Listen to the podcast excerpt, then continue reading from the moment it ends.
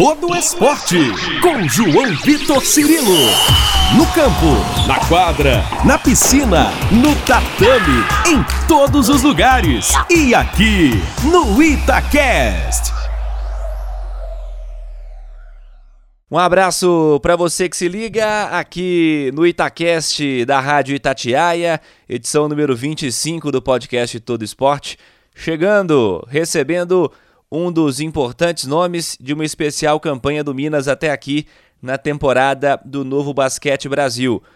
Sempre desejando a você um ótimo dia, uma ótima tarde, uma excelente noite, você que acompanha os nossos podcasts em qualquer horário.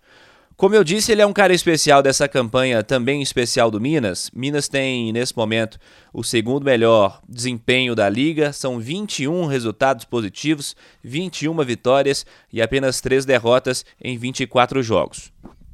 Eu converso com o JP Batista, experiente pivô, 39 anos, ele tem uma experiência importante fora do país, chegou a ser melhor jogador da temporada 2018-2019 aqui no Brasil, quando foi semifinalista pelo Mogi.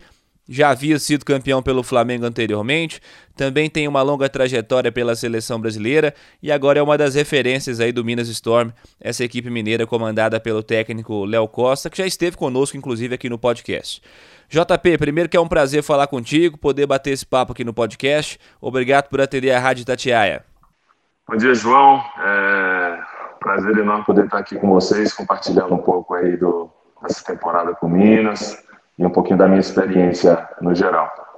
Legal, JP. Começando por isso, pela atualidade, um ano especial vivido com Minas, né? Sem dúvida. Como é que você tem percebido essa temporada? Uma análise que faz do que tem sido apresentado até aqui? Tem sido, sem dúvida, é, uma experiência assim, fenomenal. Eu acho que todo atleta é, que inicia um projeto como a gente tem é, feito esse ano com Minas, né, apesar de todo, todas as dificuldades que, que o Covid tem proporcionado para o esporte, a redução de, é, da parte financeira, muitos, muitos times tiveram esse problema. Então, Minas, esse ano, eles vieram com, com uma proposta bem, bem é, ambiciosa, formando uma equipe com, com atletas renomeados aí, não somente eu, mas tem muitos jogadores aí com,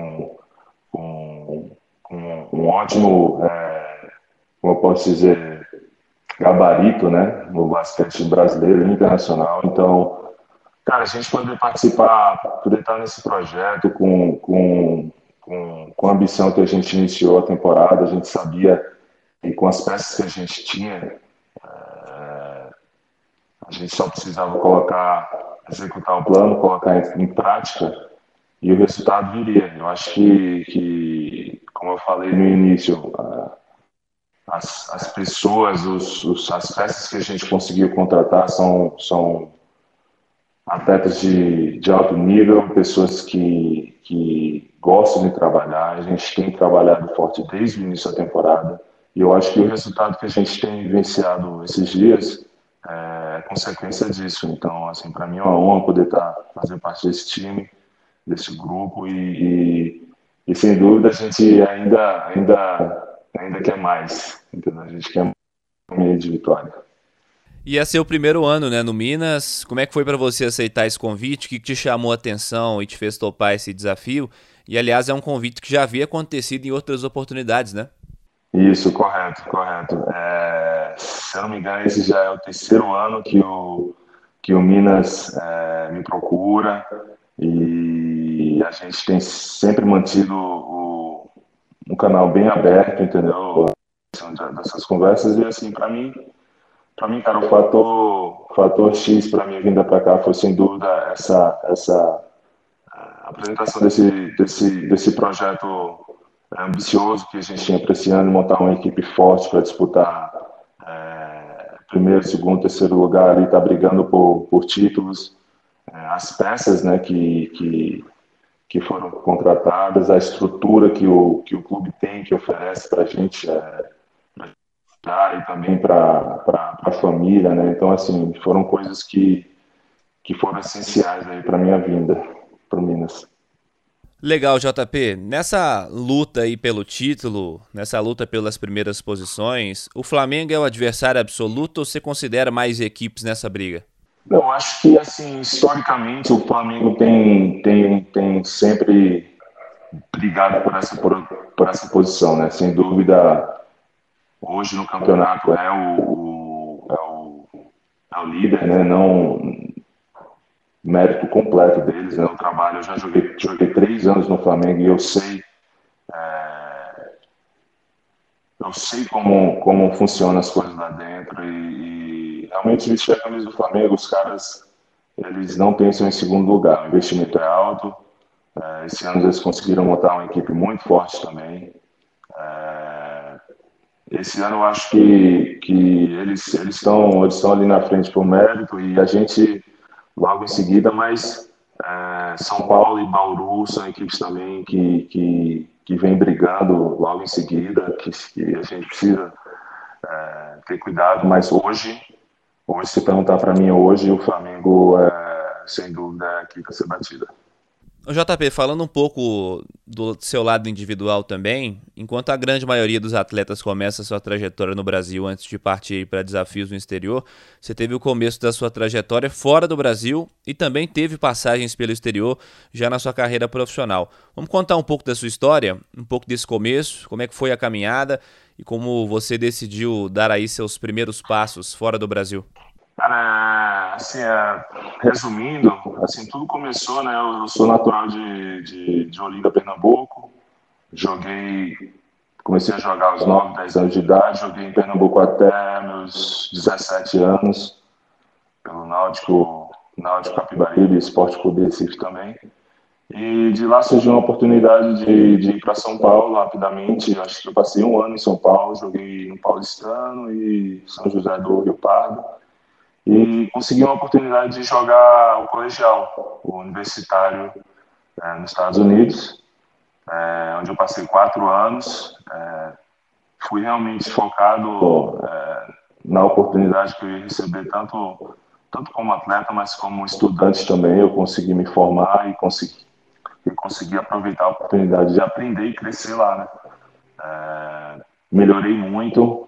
Quando eu me formei, pela Universidade de Gonzaga, eu consegui uma, uma oportunidade para participar da Liga de Verão da NBA é, pelo Minnesota Timberwolves e, e mas não consegui ficar. E de lá eu fui para a Europa. Consegui uma proposta para jogar na Lituânia onde eu passei dois anos na Lituânia. E da Lituânia eu fui para para Alemã na França é, onde eu joguei cara joguei é, sete anos na, na França, joguei seis anos em Le Mans, mais um ano em outra equipe de, chamada Limoges, que também é na França, sete anos seguidos. E, e de lá eu voltei para o Brasil. Passei três anos no Flamengo, um ano em Mogi, retornei para a França para mais um ano nessa mesma equipe de Le Mans. E hoje eu tô, tô aqui no Minas, mas assim a experiência foi foi fantástica. É, eu acho que eu sou, sou muito grato pela oportunidade que eu tive de jogar fora. É, cresci muito como, como jogador, como homem. Eu acho que é, tudo que eu passei por lá é, me modelou a ser a pessoa que eu sou hoje, o atleta que eu sou hoje. E, enfim, é uma experiência, cara, que, que realmente marcou minha carreira, cara. E é, hoje eu estou podendo desfrutar também um pouco da minha cultura brasileira, podendo aproveitar aqui essa oportunidade que eu estou tendo aqui no Minas. É legal, e para alguém com tanta experiência no exterior, em diversos momentos diferentes, né, em países diferentes, como você citou, eu acho que você pode avaliar bem em que nível técnico, estrutural e organizacional também está o basquete brasileiro hoje. A gente sabe que o novo Basquete Brasil é, já tem um projeto consolidado já há várias temporadas.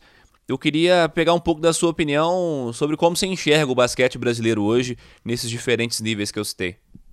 Cara, eu acho que o basquete tá, tá, tem crescido.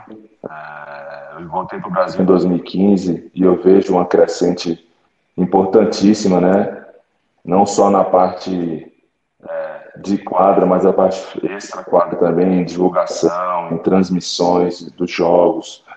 É, eu acho que uns dois ou três anos atrás, dois anos, três anos, dois anos atrás, quando eu estava em Mogi, é, a liga conseguiu transmitir jogos quase todos os dias no Facebook, Twitter, TV aberta, era, enfim, então essas coisas também é importante a divulgação do esporte, né? E mas eu acho que tá, tá, o nosso basquete está crescendo. É, assim, infelizmente não tem um investimento que, que as, os outros esportes como futebol e vôlei são esportes olímpicos, né? É, com, com, um histórico vencedor, eu acho que está em uma crescente, a gente espera é, poder continuar crescendo e enfim, mas para mim a parte principal é, que nos ajudaria nisso é o investimento na base, na base do esporte aqui no Brasil. Eu tive a experiência de, de jogar na França e, e vivenciar isso. Né? Todas, todas as equipes profissionais são obrigadas a ter uma equipe de base e ter um certo é, é, uma certa parte do orçamento é, para investir nisso. Então, assim, quer, queira, quer não, quer não, você sabe que, que, que, lá vai ter esse investimento. Então, acho que isso aí seria importante aqui no Brasil, né? Ter um campeonato, um campeonato de base, um campeonato é, bem estruturado, né? Investimento na base e eu acho que isso é importante para o futuro do basquete, né? Mas, enfim, no, no geral, eu acho que o basquete tá, tem, tem crescido e a gente espera que continue, né? Uh, melhorando e, e, atraindo mais os fãs aí e crescendo. É, tomara que sim, tomara que sim. É um, um projeto, como eu disse, que vem né, já estabelecido nos últimos anos, que consiga atingir estruturas como essa que você citou. Né? A base é fundamental. Tomara que tenhamos um, um, um projeto importante também para a categoria de base, que isso consiga se desenvolver. O JP, na reta final do nosso podcast, eu quero saber, né, nessa próxima temporada, você já chega a 40 anos, como é que estão desenhados seus planos futuros na mente? Como você tem se sentido aí fisicamente? Até quando projeta se manter atuando nesse alto nível que você tem atuado? Essa é uma pergunta que, que, que eu, que eu, é, que eu recebo com frequência, né? É, enfim, é, como você falou, né, aos 39, eu, eu sou um cara completamente é, abençoado porque eu, eu, nunca, nunca fiz uma cirurgia na minha carreira. É, tive muito poucas lesões em que eu tive que ficar afastado por, por, por, por muito tempo. Eu acho que isso, sem dúvida, tem, tem, tem é, tem feito um papel, tem feito um papel é, crucial na longevidade da minha carreira. É, eu sou uma pessoa que, que eu me cuido muito, né? Me cuido muito da parte física, da parte mental. Você vai ficando mais experiente, você vai sabendo é, as coisas que, que que você tem que fazer e cara, eu ainda não coloquei, não coloquei uma é, uma data de, de inspiração eu estou vivendo um momento é, muito bom agora com Minas. Eu vou continuar é, me cuidando, vou continuar aproveitando. É, eu acho que eu ainda consigo, que eu ainda estou é, conseguindo ser um jogador é, efetivo em quadra, ajudando a minha equipe. E, e, cara, vamos, vamos levar, vamos levar até, Papai do Céu fala para mim assim, tá, tá bom, é hora. E e assim, cara, uma coisa que eu, que eu, que eu gostaria muito de fazer no, no, no quando eu terminasse minha carreira como jogador era é, trabalhar com, com essa parte de desenvolvimento da base, é, trabalhar com, com atletas jovens, é, ajudar é, não só na parte em, é, na parte de quadro, com, com a construção do, do desenvolvimento da é, habilidade deles em quadro, mas também como, como homens também, né? Como pessoas. Eu passei, como, como a gente comentou no início, eu saí de casa muito cedo e, cara, quando você tá, você enfrenta um mundo é, sozinho, você, você aprende da, da forma mais difícil, né? A vida te ensina da forma mais difícil, quando você tem poucos amigos. Eu acho importante você ter pessoas de experiência para poder compartilhar esse tipo de, de, de, de coisas e, e, ter, ter um papel meio que de mentor para a juventude aí, é, saber enfrentar né, os desafios que a gente vai encontrar na nossa carreira, que não é fácil, mas é, a gente vai ver, a gente vai, por enquanto eu estou aproveitando e vamos ver o que o futuro tem aí para gente se Deus quiser, coisas boas.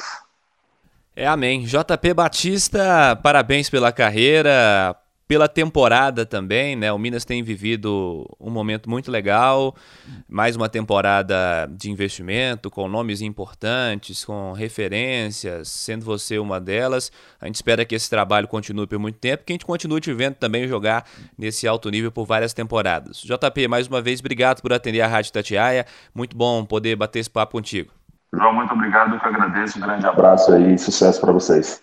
Esse é o JP Batista, pivô do Minas Tênis Clube, conosco aqui no podcast Todo Esporte, edição número 25. Minas, nesse momento, ocupando aí a segunda colocação do Novo Basquete Brasil.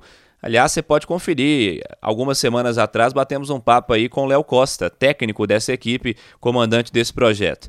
Agradecendo a você que esteve conosco aqui no podcast Todo Esporte. Semana que vem tem mais aqui no Itacast da Itatiaia. Você pode seguir participando pelo twitter.com.br João Vitor Cirilo, instagram.com.br João Vitor Cirilo, pelas redes sociais da Itatiaia twitter.com.br Rádio Itatiaia instagram.com.br Itatiaia Oficial. Um abraço para você, até a próxima! Você ouviu Todo Esporte com João Vitor Cirilo, seu esporte preferido passado a limpo.